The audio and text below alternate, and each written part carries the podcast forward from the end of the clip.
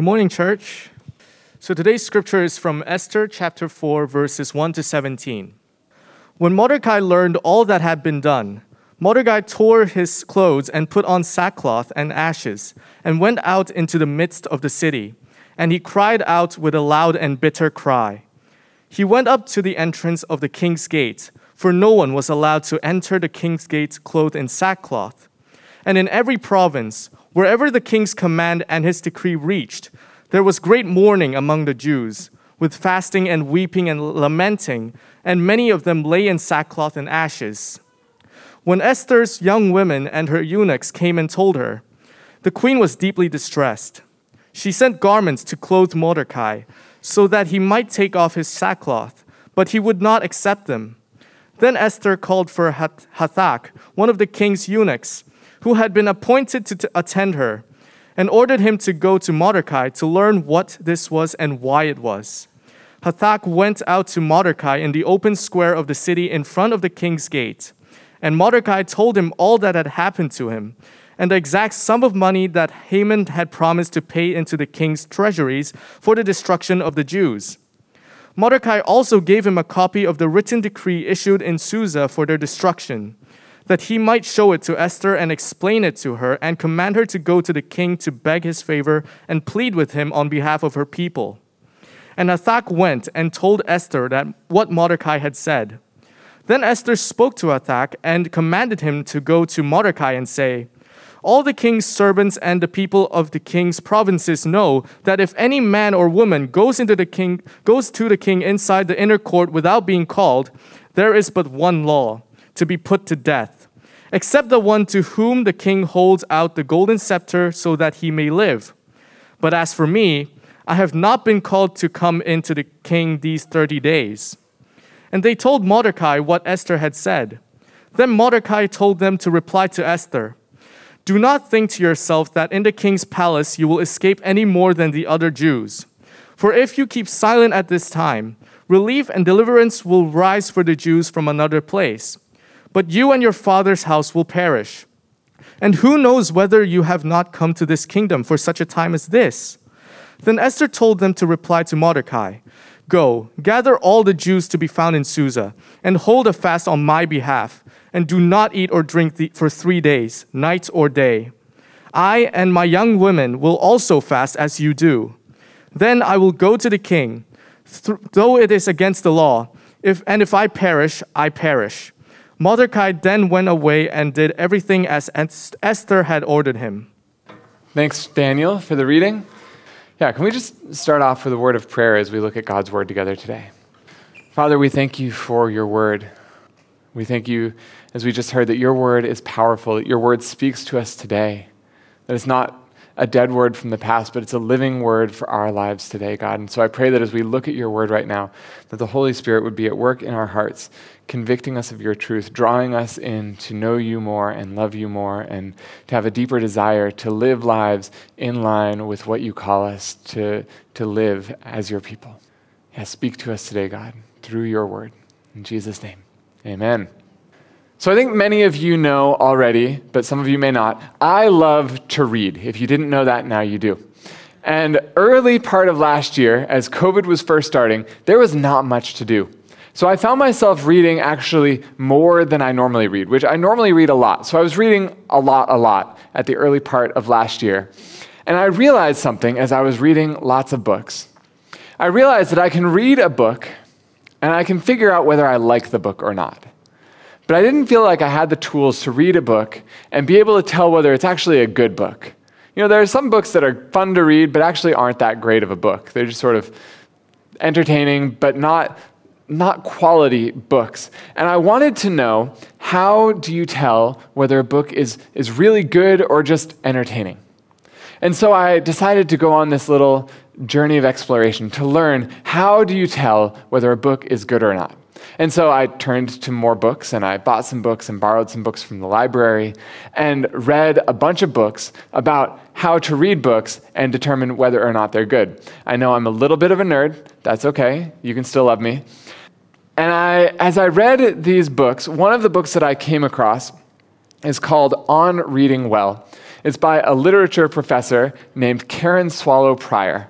And her big argument in this book is that good books teach us how to live the good life. Good books teach us how to live the good life. So some books do this by giving us a good example of someone making good choices and having good outcomes. Some have people make bad choices and then everything falls apart for them. Most books have some combo of good characters and bad characters and characters who sometimes make good choices and sometimes make bad choices. And you can see how each of those choices that people make affects the outcomes that happens to them in life. And it hopefully leads you to make better choices in your own life. And so in her book, each chapter focuses on one virtue and discusses one novel that teaches us to live with that virtue. So, according to this literature professor, The Great Gatsby teaches us to live with temperance. And A Tale of Two Cities teaches us to live with justice. And The Adventures of Huckleberry Finn teach us to live with courage and she goes on and has several more chapters about different novels that teach us to live with different virtues. Now, you might, may be wondering why I'm spending so much time at the start of the service today talking about books and reading. Well, it's because this week in our journey through the Bible, we came to the book of Esther. And Esther is first and foremost a story. And just as all great stories, the story of Esther teaches us how to live well. So, today, what I'm going to do is I'm going to recap the story of Esther for us. And then we're going to look at a few different ways that the story of Esther teaches us to live well. And we'll see that the story of Esther helps us work through big questions of life so that we can live well. So, first off, the story. Last week we looked at the book of Ezra. We saw God's people had been in exile for 70 years in a country called Babylon. Persia took over Babylon, and the Persian king Cyrus said, Hey, all of you Israelites can go back home to Israel. You can rebuild your temple. And a group went back to, to rebuild the temple. We looked at that last week. The book of Esther happens a little bit after that, which means the Jewish people, they're now allowed to go back to Israel from their exile, but there are still Jewish people scattered all over the Persian Empire and Israel itself is still part of the Persian Empire. And as we get to the story of Esther, we're, we're introduced pretty early on to two of the main characters in the story. There's a man named Mordecai and his adopted daughter Esther. Esther. They live in the capital of the Persian Empire, a town called Susa. And the king of Persia at this point is a king named Ahasuerus who is most likely the king that we would better know as Xerxes. And if you're into movies, that's the same guy from the movie 300, okay? Just to give you some context. So the Persian king in 300 is the king from this story, most likely. And he one day gets really mad at his wife and divorces her, sends her away, and not long later decides, I made a bad choice. I need a new queen. So he initiates this nationwide beauty pageant where they take all the beautiful young virgins from around the empire, bring them in, give them a year's worth of beauty treatments in preparation for one night in the king's bedroom. And he's going to go through all these girls. And after he's been through spending a night with each of these girls, he's going to pick the one that was his favorite, that impressed him the most, and she's going to be the new queen. Now, if you knew nothing about the Bible, is that the type of story you would expect to find in the Bible? No, it's, it's a little surprising, more like what we would expect from Hollywood, maybe like Pretty Woman type thing. Take the girl off the street and totally beautify her, and then have her fall in love with the powerful, handsome king. But it's, it's what happens in this story. And Esther, this Jewish girl who lived in the capital, who was probably in her late teenage years, she wins the competition. She becomes the next queen of the entire empire of Persia. She's escalated from being more or less nobody to being the king's wife. Now, a few years go by, and Mordecai, her adopted father, does some stuff that makes a man named Haman, who at this point is number two in the kingdom, Mordecai makes Haman really, really angry because he refuses to bow down to Haman like he's supposed to. And Haman is one of the most vindictive people ever because he's angry at Mordecai for not bowing to him. He wants justice, he wants to make things right. But it's not enough to just do something to punish Mordecai. No, in order to get full justice against Mordecai for what he has done, Haman decides we need full on, complete genocide against Mordecai's entire people group. And so Haman goes to the king, Esther's husband, who at this point doesn't know Esther is Jewish because Mordecai advised her to keep that a secret in the palace. And he tells the king, hey, there's this group of people in your kingdom. They're called the Jews. They're trouble your kingdom would be a better place if they were all dead. Here's 25 million US dollars worth of silver to help you make that happen, to help grease the wheels on getting this going. Let's make it happen. And the king says, Hey, if you, as my number two guy, think my kingdom would be a better place without these people in it, then I trust you. Let's do this. They, they write letters, send them all throughout the kingdom, saying, in the king's name with the king's stamp, on this day, everyone has permission to murder any Jews that you know and loot all of their property. So when you hear the name Haman, just think Hitler, basically, right? Haman is that day's version of Hitler. And the king sends these letters out to the whole country saying, on this day, kill the Jews, take what's theirs. Let me ask you, how would you feel if Hong Kong did this to your people group? My guess is for most of us, we'd be like, I'm getting on the next plane out of here, don't care where it's going, just not Hong Kong, right? But imagine you lived in a time where airplanes didn't exist, where basically the entire known world, as far as you were aware of it, was controlled by the same laws as Hong Kong. So no matter where you went, you were stuck. You were trapped. You were under this death sentence. How would you feel? Probably hopeless, distraught you might cry a lot. You'd probably want everyone around you to know just how miserable you felt. You may start to wonder where is God?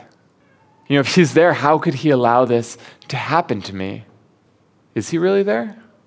And the response that you would feel in this scenario, that's exactly what the Jewish people feel and how they respond to this announcement from the king. They cry loudly and publicly. They're inconsolable. And this is where our passage today that we just looked at picks up because Mordecai, Esther's stepdad or adopted dad, has gone out into the city streets. He's wearing clothes of mourning and he's making a loud noise, letting everyone know how upset he is.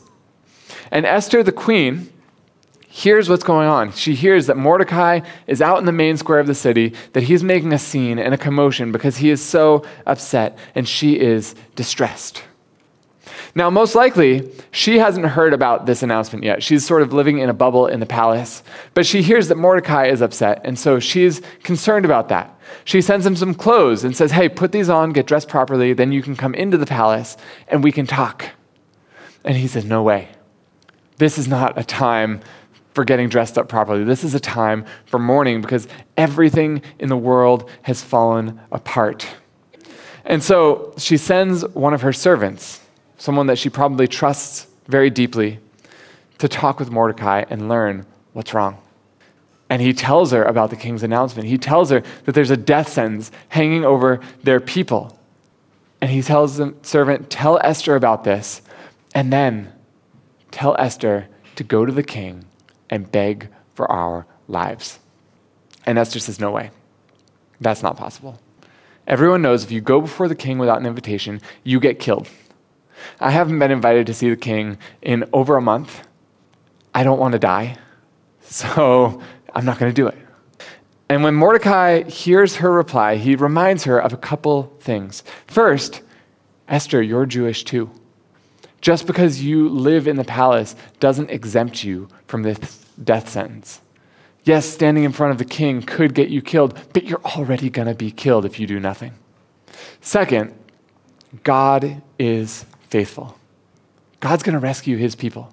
You can rely on Him to do that. He may use you to do it, He may use someone else to do it, but you right now are in the ideal place to be His instrument for saving His people. And if you don't stand up for your people right now, God's going to save the rest of us, but you're going to die. And then, third, Mordecai tells Esther, God knows what he's doing, and this is his plan for you. You know, Esther, you look at the things that have happened in your life. It's not an accident that the king just happened to get mad at his wife and divorce her and send her away. And then, out of all the beautiful young women in the kingdom, he picked you, a Jewish girl, to be his new queen. It's not an accident that the exact moment a plan is hatched to wipe out the Jewish people in the entire empire, there is a Jewish queen in the palace. Even though you can't see it, God may have brought you to this position for this exact moment. And if you refuse to act now, you're going to miss out on the amazing plan that God has for you in this role. So if you were in Esther's shoes, what do you think? Would you do it? Would you go stand before the king? We got one yes.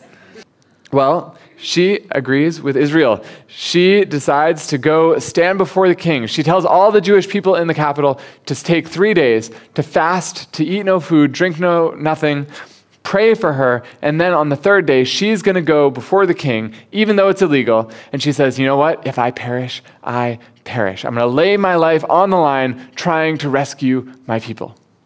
So they fast and pray. She goes before the king, and guess what? He lets her live. And she sets this plan in motion that works out perfectly so that by the end of the story, Esther has re- revealed Haman's plot to the king. Haman and all of his sons are executed. The Jewish people are rescued, and everyone in the entire empire who tries to harm them is also killed. The Jewish people get a new holiday to remember the day that God rescued them. And Mordecai takes Haman's place as number two in the kingdom. Every loose end gets tied up, everything works out perfectly. So it's a cool story, but what do we do with it? Remember, Karen Swallow Prior said, Good stories teach us how to live the good life. If you want like the Bible to tell you this instead of an English professor, 2 Timothy 3:16 says all scripture is written so that we may be complete and equipped for every good work. God including the book of Esther in the Bible, it's included there so that you and I can learn how to live well, how to do the things that God wants us to do in our lives. But how does it help us to do that? How does the story of Esther help us to be complete and equipped for every good work? And there are three questions I want us to look at in relation to this. The first one is Where is God? The second one is where, Why are you in the kingdom? And the third is Who is with you? So these are the three questions we're going to look at in relation to the story of Esther, specifically chapter 4. So, first up, where is God? I've got a little Bible trivia question for you, okay? You ready for Bible trivia game? You can hold up your fingers. I'll tell you, it's 10 or less. How many books of the Bible in the entire book never once mention God? It's actually two. But you're right, Esther is one of them. The other is Song of Songs, if you're curious. And did you know that? Did you know the entire book of Esther, God is never mentioned once in the entire book? Which might seem weird because it's a Bible book, right? And it's a, it's a book about God working to save his people. But in a, in a strange way, I find this to be a super comforting truth. Because that's actually much more like real life than many Bible stories.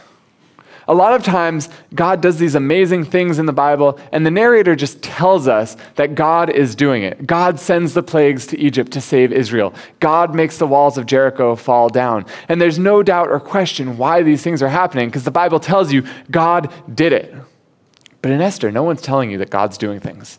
They just sort of seem to happen. And if you go back and you read the book of Esther again and you reflect on it, you can see God is clearly at work all over the place, but you could totally miss it if you're not paying attention.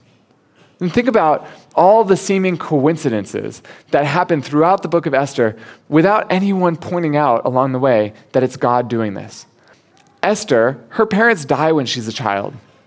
Which means that she's sent to live with her uncle in the capital of the kingdom, which brings her closer to the seat of power where the king is, which gives her more of an opportunity to be included in this nationwide beauty pageant once she becomes a late teenager. It just happens to work out that way. The king just happens to divorce his wife and just happens to decide he needs a new wife right at the time when Esther is the perfect age to join this competition. And out of all the beautiful young women in the kingdom, he just happens to pick Esther as his new wife. Haman, when he decides to kill all the Jews, he, he does the equivalent of like rolling dice to pick a lucky date.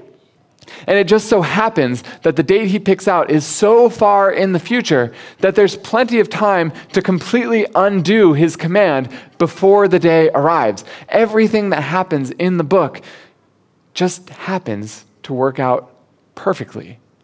And there are really only two ways to read the book of Esther. You can either see it as God fulfilling his sovereign plan to rescue his people or as this series of coincidences that just happen to bring a happy ending to a bad situation for the Jews. The book of Esther doesn't tell us exactly where God is or exactly what he's doing. It leaves us to work through those questions for ourselves.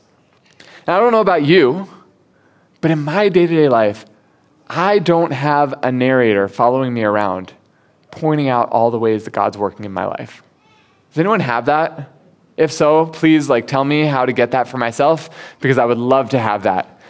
But in my day to day life, I don't have someone just coming along, tapping me on the shoulder every time God does something and being like, look, God did this. God worked that for good. No, real life is much more like the book of Esther than it is like most books of the Bible. God is at work. But unless I'm taking time to stop and see how he's working, I'm going to miss what he's doing. But the fact that I can't see him doesn't mean he's not there. You find a cool toy? Nice. Yeah, God is always there. He's always working. And I don't know what you're facing in life right now. I don't know, maybe you're going through a difficult season in your marriage. Maybe things have been tight financially right now. Maybe you have a loved one who is sick. Maybe you're struggling with your kids. My kids are wonderful. I love them, but sometimes they're a handful, as you can tell. but when we face tough times, it's easy to question where God is and whether God's really with us and whether He really cares. but Esther reminds us that God is always with us, that He's always working, that He always cares for His people. And just because we can't see Him in the moment doesn't mean He's not there. It doesn't mean He's stopped loving us. It doesn't mean He's abandoned us in the midst of our circumstances. But sometimes we won't be able to see clearly how he's working until after the fact, when we're able to look back on it from the other end. So if you're going through a tough time right now, if you're wondering where God is, don't give up in the midst of your difficulty. Hold on. Keep looking for him. Keep trusting him. The more we learn to see God's work in our day to day lives, the more we can live with confidence that God's going to come through for us. I mean, we saw this today when Mordecai sent a message to Esther. Mordecai, he's in complete weeping, crying in the middle of the city in his mourning outfit, and yet he tells Esther, God's going to rescue us. How does he have that perspective? Because he's learned to see God at work in every detail of his life, even though he can't explicitly, clearly see where God is do- working or what he's doing. So that's the first question Esther helps us think through in order to live well. Where is God? The second question that Esther addresses to help us live through live well is why are you in the kingdom?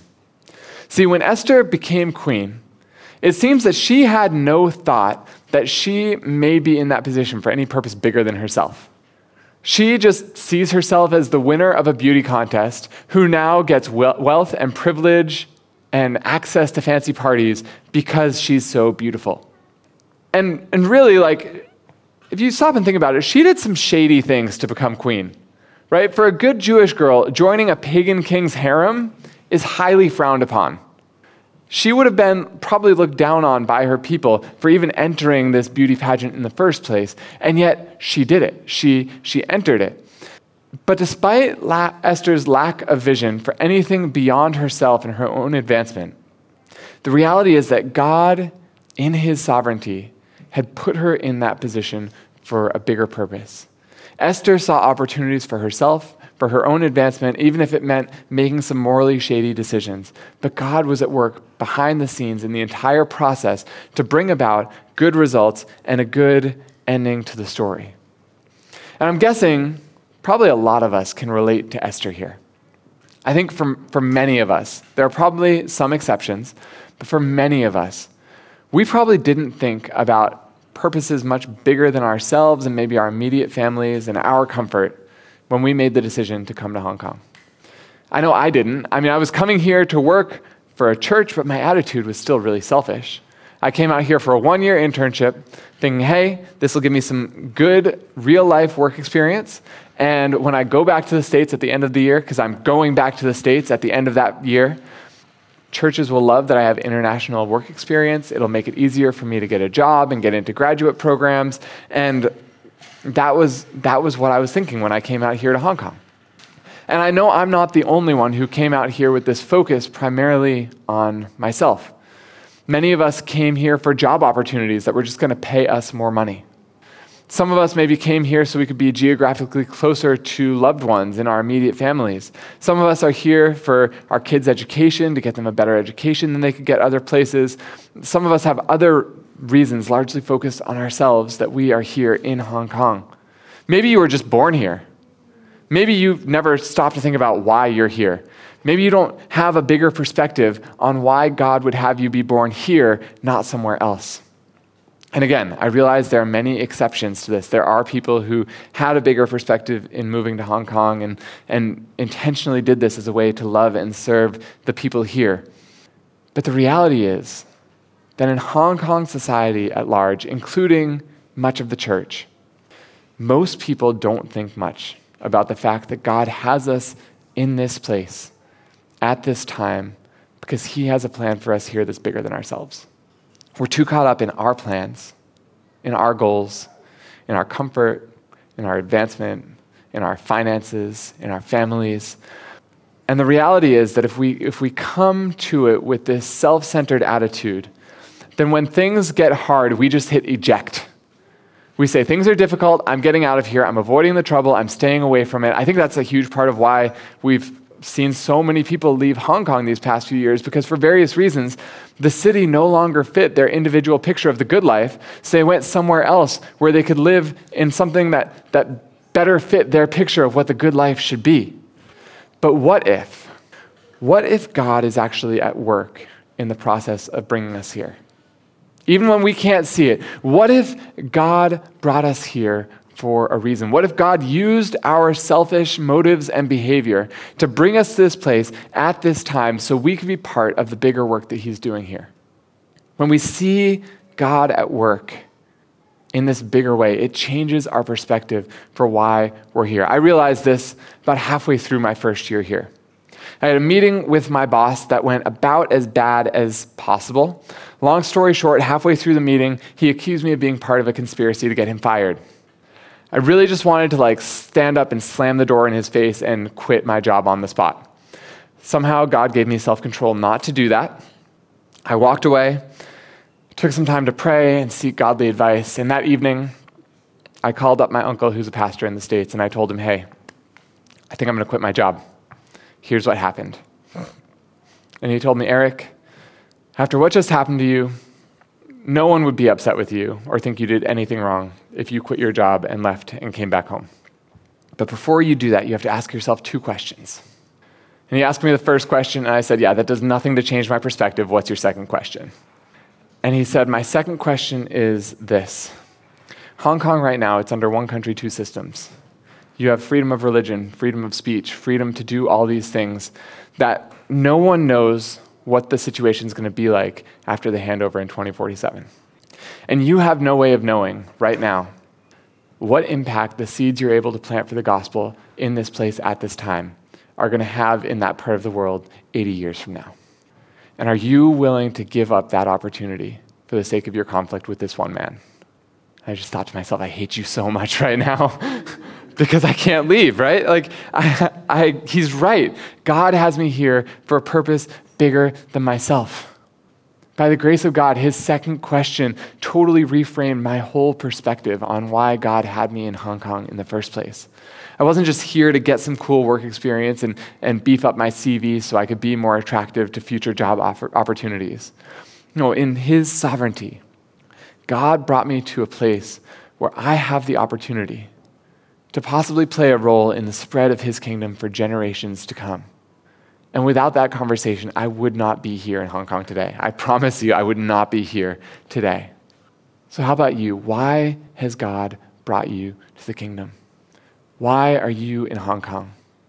Regardless of what it may seem like on the surface, whether it was a chance to get ahead, whether it was a my parents forced me to live here, whether it's because I tried to get out and I can't and I'm just stuck here now, or some other reason, there's another reason that you are here.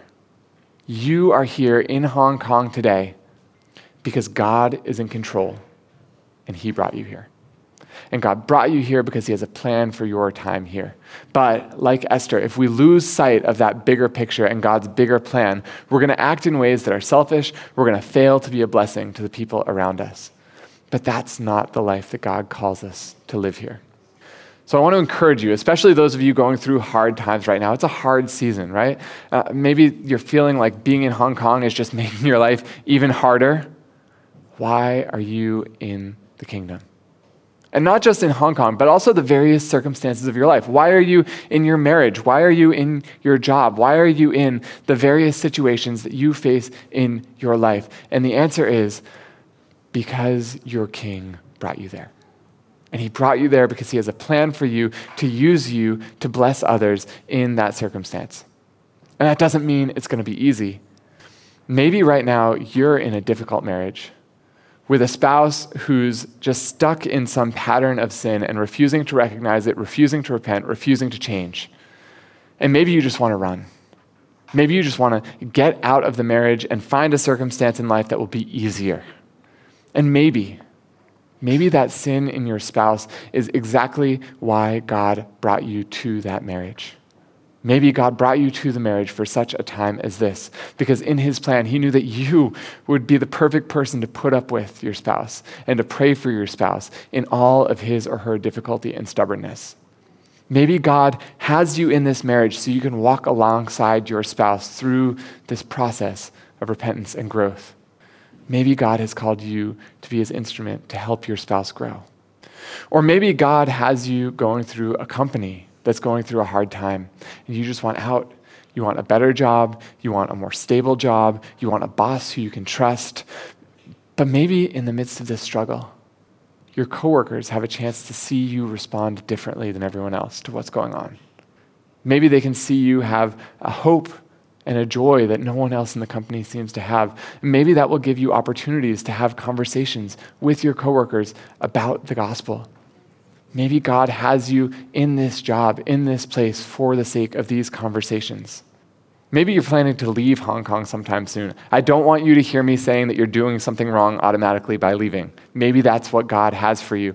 But I do want to encourage you. It's going to be tempting to bring these selfish attitudes to wherever else you're going. And if you're tempted to do that, stop. Take some time to think and pray about why God is taking you outside of Hong Kong and why He's taking you to this specific place next. Because He has a purpose for you there that's bigger than yourself. When we step back and ask why God has us in the kingdom, it equips us to live with strength and courage and perseverance that we could not have had otherwise. And so that's the second question Esther helps us think through. Why are you in the kingdom? And then the third question who is with you?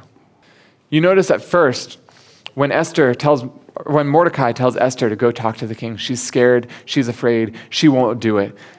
Because she, out of all the Jews, has the privilege of being married to the king. She thinks that out of all the Jews, she will be able to survive by doing nothing.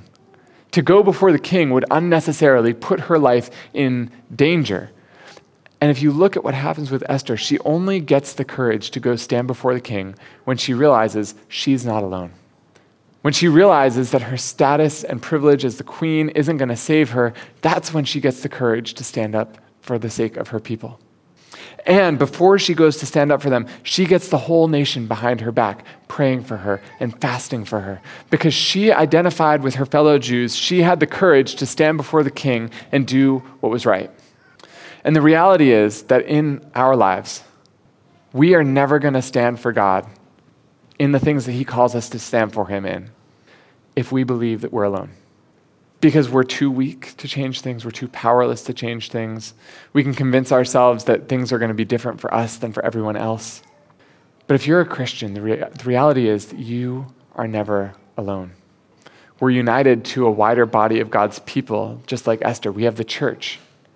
And as Christians, we are united to Jesus, which means as a Christian, anytime we risk ourselves to stand for God and what's right, we have someone who goes with us.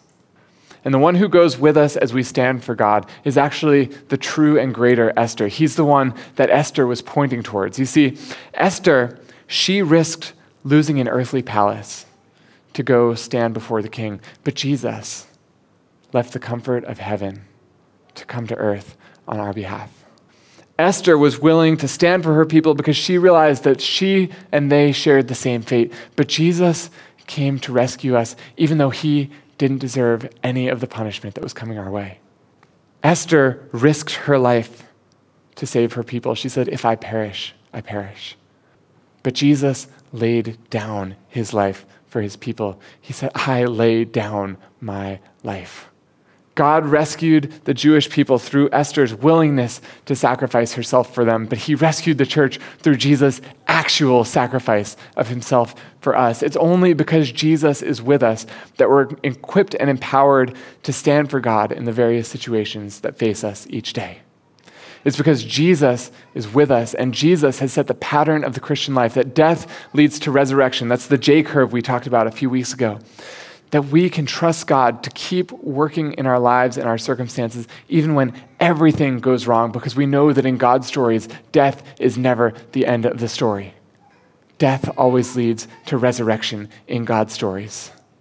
And it's because God promises that He is sovereignly guiding each step of our lives that we can trust that we're not just here by accident. God has brought us to the kingdom for such a time as this. And it's because we know that He's with us that we can stand for Him when these opportunities arrive. So, Esther, it's a great story, but it's not just a great story because it's entertaining and it has a happy ending. It's a great story because it teaches us to live well. It teaches us how to trust and follow God in the trenches of day to day life when we can't clearly see Him at work. Let's pray. Father, we thank you for the story of Esther and the way that it teaches us to live well.